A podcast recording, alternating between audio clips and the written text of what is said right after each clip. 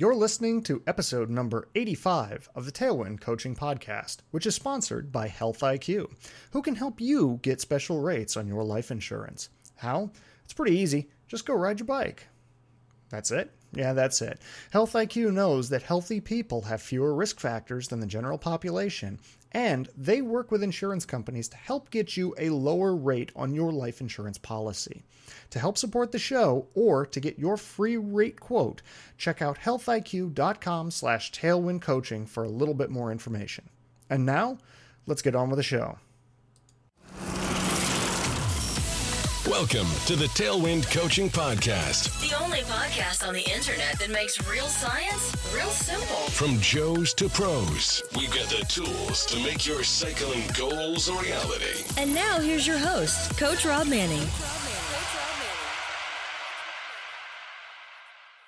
All right, guys, welcome to episode number 85 of the Tailwind Coaching Podcast, the only podcast on the internet that makes real science real simple. I am your host, Coach Rob, and I've got a great show for you today where we're going to discuss effective endurance training. First, I want to give a couple of quick announcements here. Website, the Tailwind Coaching blog, and my online training plan store are all available at tailwind coaching.com. To make sure you don't miss anything new, to get quick updates on information on the website, a couple of occasional training tips, tricks, or the occasional discount code delivered right to your inbox, head on over to Tailwind Coaching newsletter and sign up at tailwind-coaching.com slash sign up. Don't forget to share it with your friends so you can get that out there to them as well. If you need to get a hold of me, you have a question for me, you have a question about the podcast, you can contact me at coachrobdc at gmail.com. Or you can follow me on social media by heading over to the Tailwind Coaching website and look for the About option in the menu on the upper left hand corner. And I do ask you, if you do enjoy the podcast, please head on over to this podcast on iTunes and rate it five stars. Helps me move up the ranks, it helps me reach more people. And of course, the more people that get to listen to this, the more people get to enjoy riding their bike a little bit more. And that's what it's really all about. That's why this podcast exists, is to help you get a little bit more enjoyment out of riding your bike because riding a little bit faster is just a little bit more fun, right? And if you do enjoy the podcast and you want to give back a little bit, consider doing your Amazon shopping through one of my affiliate links. Really, it costs you nothing, and each purchase contributes a few pennies to the support of the show, you know, hosting, bandwidth costs, things like that. And of course, longtime listeners will know the discount code of podcast10 will take 10% off any of my training plans in my online store. So if you're looking for a training plan for one of your major season goals, head on over there, take a look, and take 10% off with that code. So, that being said, let's get to the meat of today's show, which is effective endurance training, or how to use endurance training effectively. Now, this should seem like a no brainer, right? If you're, you know, in the middle of a base phase, you're doing endurance training. And how hard can endurance training be? It's got to be pretty simple, right? You're, I mean, you're, you're really just going out and doing some long miles and some zone two work and some zone three and some zone three plus work, and that's about it, right? You're just trying to build that aerobic base. You're trying to ensure that your aerobic decoupling numbers are good when it comes time to start doing some kind of interval training. Well, yeah, but there's a little bit more to it than that. Endurance training endurance training is really a very specific tool in your training arsenal sure, it can be as simple as going out and riding a lot of longer zone 2 miles. It can be as simple as 2 by 20 minute muscular endurance intervals at sweet spot. But with a little bit of forethought, you can actually make more out of your endurance training time and your base phase training time than you possibly thought you could in the past. And today, I'm going to show you how to do that right? So let's get right to it. How is endurance training more effective? How can you make endurance training more effective? So, to start off, endurance training can be made even more effective by combining it properly with other kinds of training. And of course, endurance training itself is the perfect complement to base phase or off season strength training, right? So if your base training program involves a strength training component, endurance training is actually the perfect foil to strength training, and there's a couple of specific reasons for that. The main reason is because endurance training is simply less physiologically demanding than similar amounts of strength based work. Right? Endurance training is significantly easier on the body. There's less training stress applied during a workout. So, for the same amount of time that you're working out, you can kind of cut your training stress by a factor of almost 50% compared to a really higher intensity workout. And something to really bear in mind here, and that a lot of people tend to forget, and a lot of people that I've been in contact with over this past off season, this base phase, a lot of people are forgetting that training stress is stress. And stress is stress, right? It doesn't matter. Your body can't differentiate between the difference between training stress and between the stress of your job, the stress of your family time, the stress of having to go pick up the kids, of having to pay the bills. Um, stress levels on your body will take their toll. The higher the stress, the harder it is for your body to recover following training, and the slower your gains will appear, or the slower your gains will actually start to happen. So, because endurance training itself is less physically demanding, than a similar amount of high intensity training, your on bike training will not suffer during that strength phase. Are you following me here? So let's let's take an example here. During the base phase or the late off-season phase, a lot of folks hit the gym and they start doing some lifting. They start doing some compound lifting, some squats, some deadlifts, some stiff leg deadlifts, lunges, walking lunges, things like that. Things to build strength, resilience, and endurance in their lower body musculature. Right? Now, what they try to do is they try to go home after they do one of those workouts, and either later that night or the next day, they try to do a high intensity interval style workout. And they find, holy shit, this is really, really hard. My body feels like crap. My legs are tired. I can't put out the right amount of power. I'm not able to hit my numbers. Right? they find it very difficult to mesh their strength training and their endurance training together. Lifting heavy one day can really lead to a significant amount of residual fatigue the next day. And that fatigue means that the higher intensity training on the bike will suffer significantly because you're already tired out. So by switching, switching it up so that your strength training is actually followed by that easier endurance based training, you can actually execute a very, very highly effective strength workout. And you can combine it with a very efficient, very effective, very, very fitness building endurance workout on your bike while having less recovery time in between them and less overall fatigue placed on your body. How is that even possible? How can that be? How can I go from lifting heavy things to riding with not nearly as much fatigue as I've experienced in the past. Well, it's pretty simple. If you look at the physiology behind endurance training and behind strength training, you simply use different energy systems for the two types of training, right? And because strength training is the most common form of, I don't want to call it secondary training, but additional or different training that you would use in that off season or base phase, that's what we're going to focus on here. So, different energy systems, different physiology between strength training and endurance type training.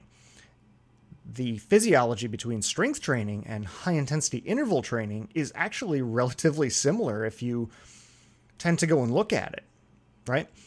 In very, very simple terms, your body uses energy systems based on the intensity of the work you are doing. So, those higher intensity interval days generally rely on anaerobic type mechanisms. Uh, we're talking things like creatine phosphate, we're talking about glycolysis, talking about things like that.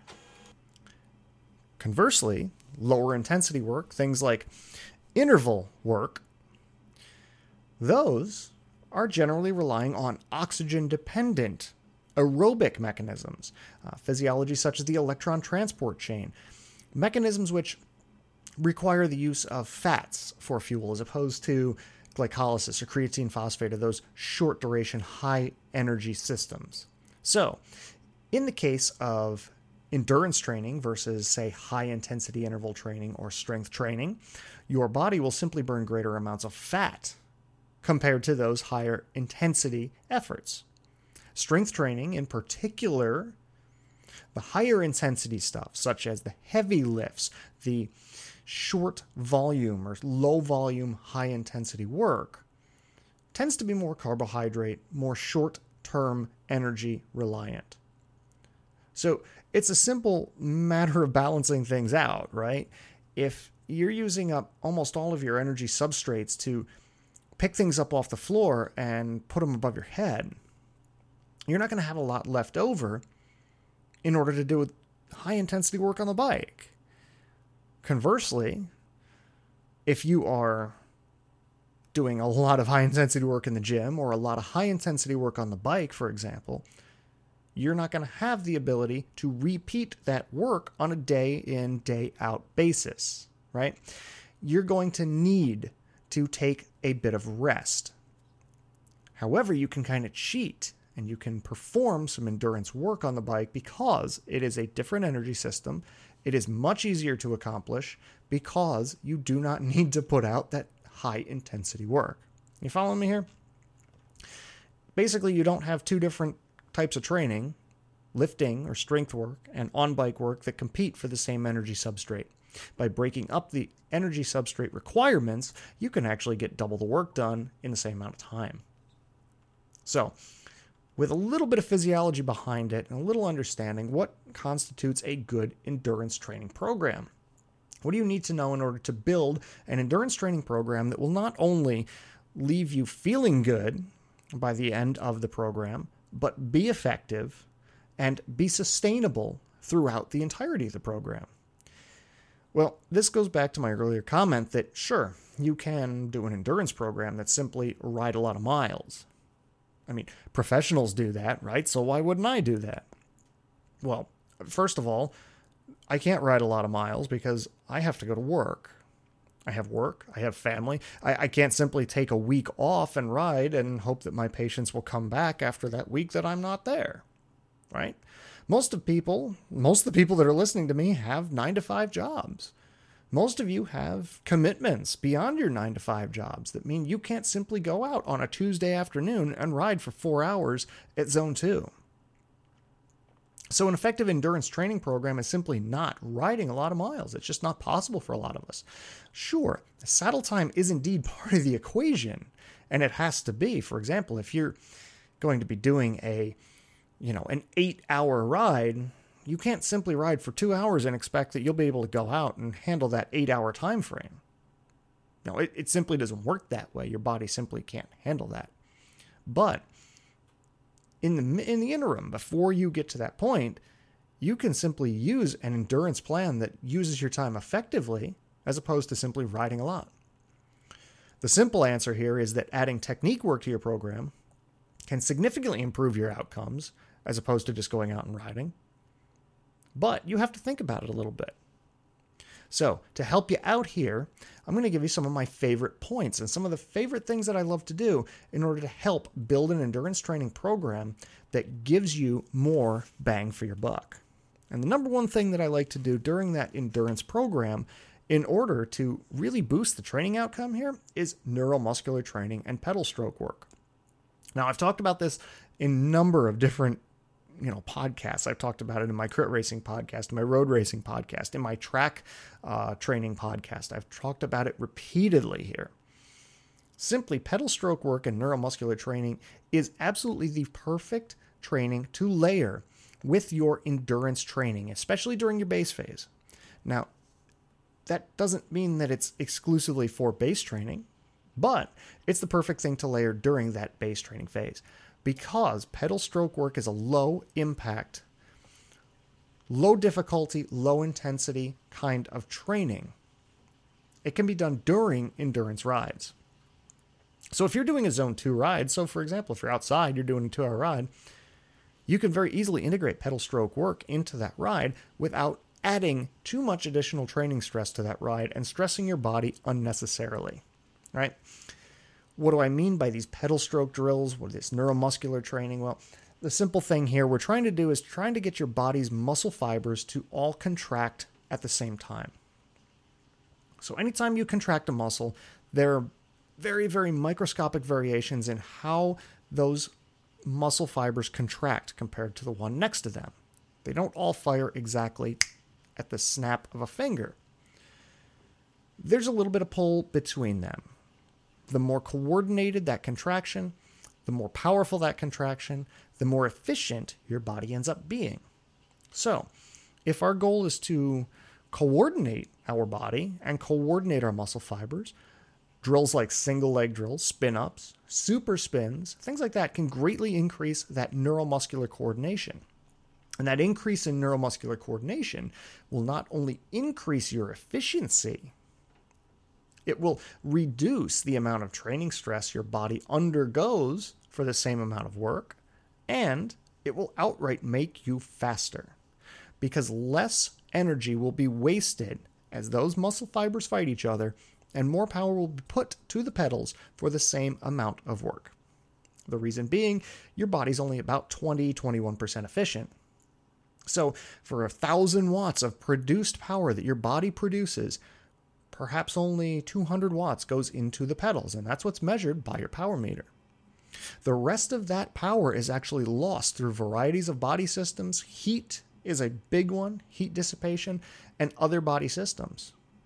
So you can see if you add 1 or 2%, say if you're 20% efficient, you can bring that up to 22% efficient. Instead of 200 watts at the pedals, you now have 220 watts at the pedals for no change in your functional threshold power. Right? That is why efficiency is such a valuable, valuable tool. And that's why I love to include neuromuscular training and pedal stroke work into that endurance phase and into that endurance training because that really makes endurance training truly effective. All right. And again, since most neuromuscular efficiency work is endurance based, you can't do this at a high, high intensity because that high intensity, that high power level will mask a lot of that neuromuscular inefficiency simply by gross recruitment of muscle fibers. You really can fill base miles with neuromuscular conditioning, right? It's basically getting twice the value for the same amount of, of training time or the same workout. And who doesn't want extra value for their time, right? Isn't that the whole point of, you know, the time crunched cyclist program or whatever that thing used to be? I don't, I don't even know if they still do that, but neuromuscular training and efficiency. That's the number one thing. The number two thing that I love to include into that endurance training program is positional training on your bike. Now, this sounds a little bit weird, I know. Most of you are going to say, what are you talking about? Positional training? What do you? What does that mean? So think about this. Think about the last time you actually changed something on your bike, and particularly one of your contact points. Contact points. I'm talking about your saddle, your pedals, um, your bar tape, your shifters, your shifter hoods, your handlebar, your stem. When was the last time you had a fitting on your bike? And you went out and rode, and you said to yourself, my God, that this feels so weird. It doesn't feel good. It doesn't feel right. Well, the perfect time to actually get used to that new position, new pedals, new shifters, new shifter hoods, new bar tape is to simply do it during your endurance phase. Now, I'm a big fan of getting yourself fit a couple of times a year. I, it's a great idea to get yourself fit in the spring and get yourself fit in the fall because during an entire season's worth of riding, training, and racing, your body will change. And when your body changes, your fit will likely change as well. So if you want to change parts of your bike, your cockpit, your saddle, your pedals, any other component that changes the way your body fits on that bike, do it during your endurance blocks. Don't do it in the middle of the season. Do it during this endurance training phase. You'll feel much better about your position if you have longer to adapt to it. And because endurance usually means longer rides, less intensity, you have more time to adapt to that position. You also have less overall stress on your body. So your body will be less stressed overall more easily able to adapt to those changes, and less likely to become injured because of a change in position or a change in equipment. So think about it for a minute. If you're putting a ton of power to the pedals, the more stress you're putting on your joints and your soft tissues, correct? If your body's not used to that position that it's in, that's going to be an increased stress overall on your joints and soft tissues, muscles, tendons, ligaments, things like that. So, the increased stress of that high intensity workout can much more easily lead to an injury if you're not familiar with the position. How many of you have actually gone out there and either jumped on a bike that you rented um, that wasn't yours but you're borrowing, or a, your own bike that just had a bunch of positional changes made, and you come back and suddenly, holy shit, my knees are really sore, or my back is really sore, or my neck is really sore? You just put your body under a huge amount of stress by changing its position on that bike that it's entirely used to, possibly for thousands of miles, and then you asked it to perform at the same level that you would typically do under your old fit. That is a recipe for disaster. By making those changes during the endurance blocks and the endurance phases, you are able to very easily integrate that change into your body. Your body becomes more used to that position, more used to that change that you've made to your cockpit or to your pedals or your saddle or anything else, and much less likely to become injured. Along the same lines, an endurance block is the perfect time to start working on flexibility, mobility, and of course, core stability. Core stability is a huge one. I've harped on it again and again and again and again. So much so that I actually sell my Unbreakable Core Stability program. It's a program I use myself. I put a lot of work into that program. It's a program that I actually developed for the most part to treat low back pain patients. So if I'm treating low back pain patients with this program, its efficacy has already been proven. And it'll definitely work for an athlete as well, because even if you don't have an injury, improving core stability and strength and stability is going to give you better outcomes. I have an entire podcast about this. I have an entire blog post about this. I'll link it in the show notes tailwind-coaching.com slash 85. I encourage you to really go and check that out. That's very, very important. So the easier endurance miles allow you to work on that flexibility, stability, and mobility. Again, without having significant increases in training stress, significant increases of stress on your joints, and significant physiologically increased stress on your body as a whole the more you can practice staying in a time trial position or an aero tuck during easy miles, the more likely you're going to be able to stay in that position at threshold, just above threshold, or even during VO2 type intervals that are going to come later on during your training program. And in fact, once you actually get back to those high intensity sessions, you may actually find that you will be even faster in that aero tuck position or that time trial position because you spent time working on it and your body is now very comfortable with working in that position. Right? That's what I mean by position training on the bike and positional training and why it is absolutely key to perform during your endurance blocks. Number three, I mentioned this earlier, and I did mention that endurance training is not all about it, but it's definitely part of it, and that's building saddle time. And really, I'm not going to be telling you anything you don't know. There's no secret here. The bigger your goals, the more saddle time you need in order to be able to accomplish those goals. Okay. This is a pretty simple concept, folks. And I, I, will say it again. If you're planning on an eight hour ride, or for example, I, I had one, I had one fellow who actually contacted me recently and told me that his goal was a 12 hour double century with something in the neighborhood of like nine, 10,000 feet of elevation or something like that. So, not a really difficult climbing ride, but 200 miles with 10,000 feet of elevation in 12 hours. If your body is not designed or your body's not used to sitting on the saddle for 12 hours, you will not succeed at that goal. End of story. no questions asked. I don't care how much of a physiological freak or a genetic freak you happen to be. If you have not sat on that saddle for at least 10 and a half hours and your goal is a 12 hour double century, you will not be able to accomplish that goal.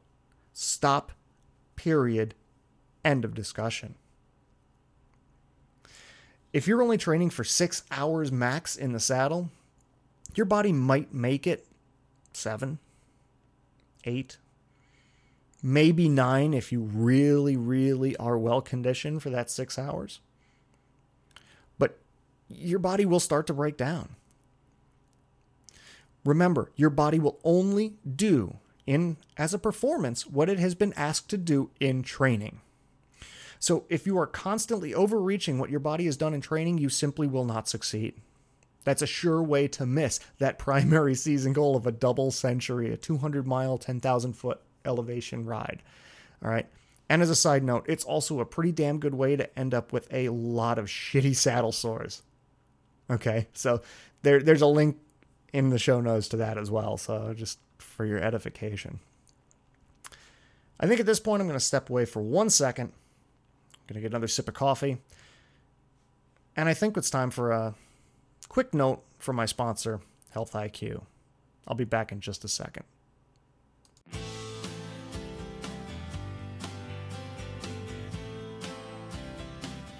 Hey, wouldn't it be great if somebody rewarded you for riding the bike?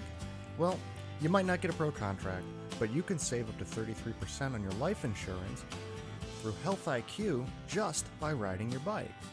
See, Health IQ knows the value of a healthy lifestyle, and they use specific science and data to secure lower rates on life insurance for health conscious people like cyclists, just like you. It's really, really easy to do, and I've done it myself. To see if you guys qualify for a lower rate like I did, all you have to do is upload your training data, upload your race results, or even just score elite on a Cycling IQ lifestyle quiz. They can even reduce your chances of getting dinged for a positive family history or a pre existing condition if you are otherwise healthy. So, if you really want to be rewarded for those hard miles, and I'm not talking about the top step of the podium, head on over to healthiq.com slash tailwindcoaching or mention Tailwind Coaching to an agent to get more information and to get a free rate quote.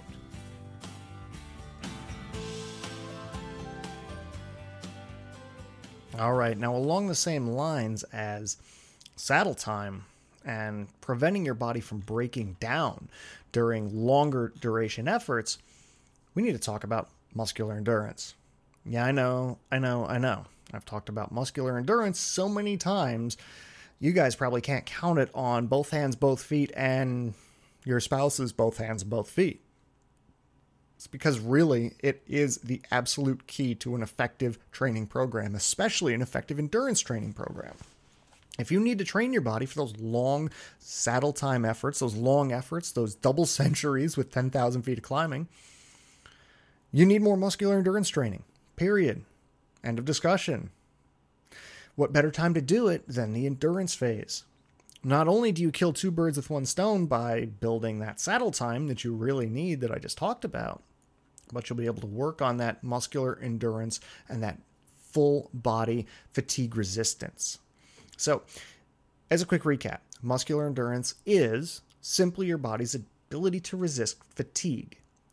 As you continue riding at a steady state, your body continually calls upon the same muscle fibers to produce power and to do work. As you continue riding at that steady state, eventually those muscle fibers begin to fatigue.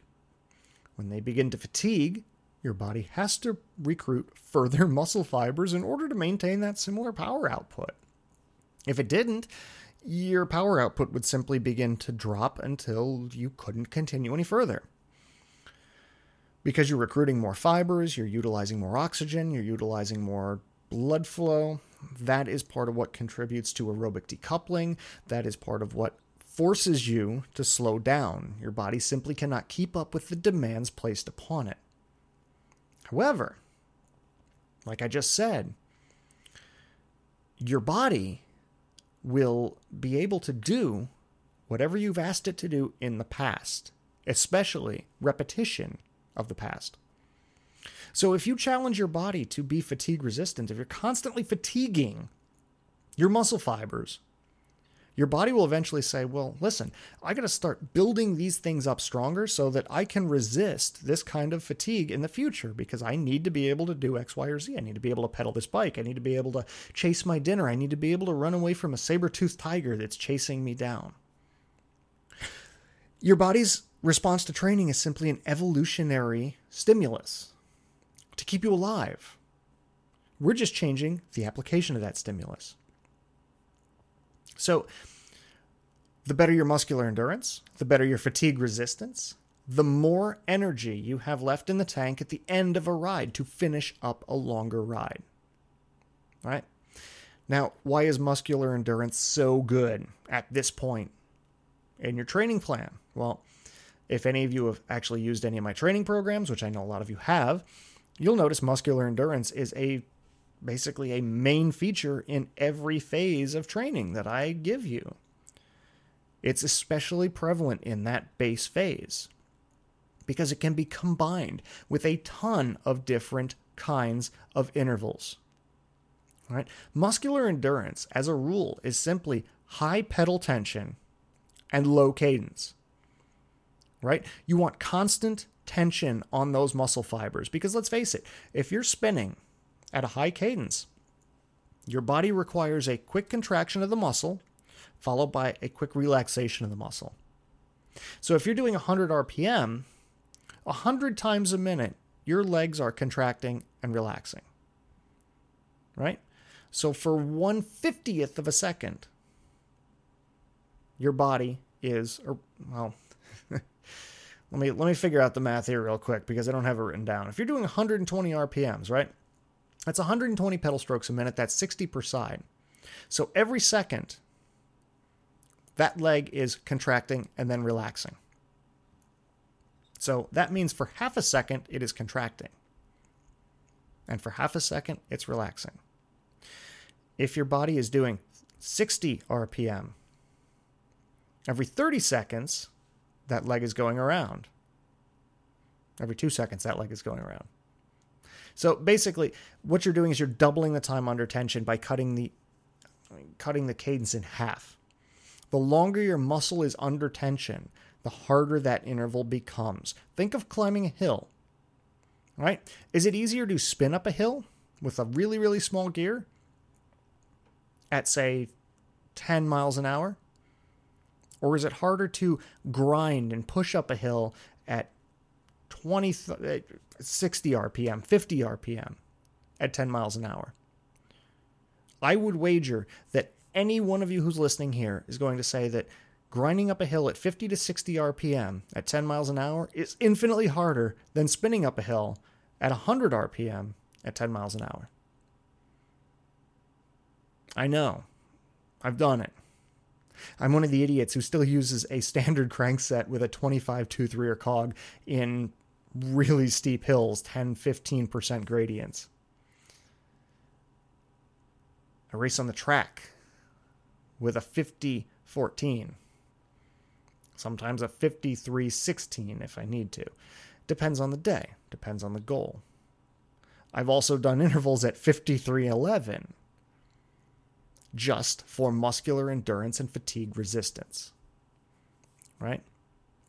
So if you really want fatigue resistance, Get your butt out there, and during your endurance training, drop your cadence down, bring that pedal tension way up there. That's how you get muscular endurance and fatigue resistance during your endurance training blocks. And as I said, you can actually combine that muscular endurance with a ton of different intervals, especially sweet spot training, which is, of course, my fifth and final tip for effective endurance training. And that's sweet spot training. Sweet spot training really is the highest end of endurance training. Well, it's not really the highest end, but it's the highest repeatable end of the endurance work spectrum. It's called sweet spot basically because it is a certain spot within your functional threshold power spectrum that gives you consistent progressive gains while being heavily repeatable and giving you fatigue levels that do not destroy your body. It is the bread and butter of effective endurance training. And it's obviously the last thing that I'm talking about for that reason, because I want to leave you with that thought. Sweet spot training is about 91% of your FTP. And really, you can repeat sweet spot interval training. You can repeat intervals at sweet spot over and over and over and over and over again, day in and day out, without burning out your engine. I've seen people do two, three, even four weeks of sweet spot training five days a week without significant burnout. Does that mean you should? Probably not. It's probably not the best tool for you to be doing that day in and day out, just that, because you risk becoming that one dimensional rider that can only ride at zone 3 plus or sweet spot intensity. But the key here is it is super repeatable and it provides significant fitness gains. And it doesn't crush you. Even if you're doing strength training in concert with sweet spot work, it's not going to crush you. So, how do you integrate sweet spot work into your endurance based uh, endurance based training? You want to make about 50 to 60% of your endurance work sweet spot intensity work. The rest should be simply balanced between that lower intensity aerobic work and that higher intensity zone 5 work. Throw in muscular endurance work with your sweet spot training with your uh, with your aerobic intensity. And of course, any remaining balance, don't forget to include that strength and conditioning, that stability, flexibility, mobility work when it comes down to building a program. If you follow that rule, whereas in that endurance training phase, you actually have 50 to 60% of your training at sweet spot and the rest balance between aerobic work, zone two work, that higher intensity zone five work, maybe once a week, at strength conditioning, core stability, and mobility work. And that all ensures that you have a very, very, very solid, sufficient base built when it comes time to drill down into your event specific training. So when it comes time to start doing those you know, criterium type intervals, your base will be solid. Your aerobic conditioning will be high. Your strength, your fatigue resistance, and your core stability and your ability to repeat efforts will also be significantly higher. All right? That's five ways, five key ways to really work on effective endurance training. So, with those tips in mind, how are you going to go about changing your base phase this year? I just gave you all the tools to help you build an unbreakable, shatterproof base with which you can actually conquer almost any goal that you have. All you have to do is really plan out one week of training and scale it. Right? Two days of strength and conditioning work, two days of sweet spot muscular endurance work, one day of VO2 max work with aerobic zone 2 conditioning in between the VO2 max intervals right? Take it and scale it. You can figure out the numbers. I've given you everything you need to figure out the numbers. So get out there and start racking up the base miles, start racking up the hours. Make your endurance training as effective as possible using those tips. And if you have any questions, you have any queries about how do I do this, this is what I'm looking at. What do you think of this, coach? don't forget to send them to me. CoachRobDC at gmail.com. Until next time, keep the shiny side up, keep the rubber side down. Get outside, get your endurance training blocked in, and start making it more and more effective so that you can hit all of your goals this season. I'm Coach Rob, and I'll be talking to you again really, really soon.